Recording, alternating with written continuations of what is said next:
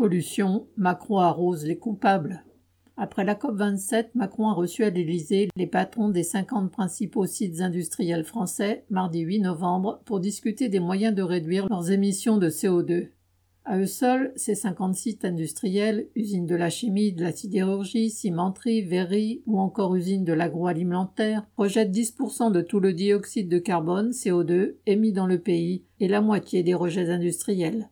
Ces usines consomment beaucoup de gaz et de pétrole. Une réduction significative de leur rejet de CO2 aura un tout autre effet sur le climat que tous les entre guillemets, petits gestes quotidiens exigés des particuliers.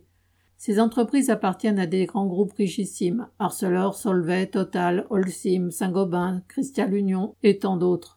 Ces capitalistes ont accumulé leurs profits des décennies durant en produisant sans se préoccuper des conséquences de leurs choix pour l'environnement et les hommes, en concurrence les uns avec les autres, sans aucune planification rationnelle du point de vue de la société. Ces industriels auraient pu mettre en place depuis des années tous les dispositifs techniques qui existent pour réduire leurs émissions. Modernisation des installations, remplacement du gaz par l'électricité, captage du CO2, ils ne l'ont fait qu'avec parcimonie au moment de renouveler des installations obsolètes et en échange de subventions. Maintenant que le prix de l'énergie flambe et risque d'amputer leurs profits, et alors que les cours des quotas d'émissions de CO2 augmentent sur le marché européen du carbone, atteignant les 100 euros la tonne, ces industriels envisagent de réduire leurs émissions.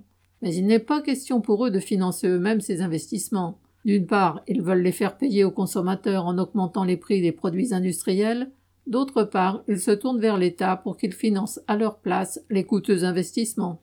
Quand Macron convoque en urgence ces industriels, ce n'est pas pour leur imposer des mesures contraignantes, c'est pour prendre note de leurs exigences. Et celles-ci sont simples. Ils veulent que la collectivité paye les 10, 20 ou 30 milliards d'euros nécessaires à ces investissements, et ils sont sûrs d'être servis. En 2020, le plan France Relance avait réservé 1,2 milliard d'euros sur 100 milliards destinés aux capitalistes pour améliorer l'efficacité énergétique. L'année suivante, Castex ajoutait un milliard avec son plan France 2030. Cette année, le ministère de la Transition énergétique annonce qu'une enveloppe de 10 milliards est disponible. Pour Macron et autres serviteurs patronaux, les payeurs ne doivent pas être les pollueurs, mais la collectivité, victime de leur dictature sur toute l'économie. Xavier Lachaud.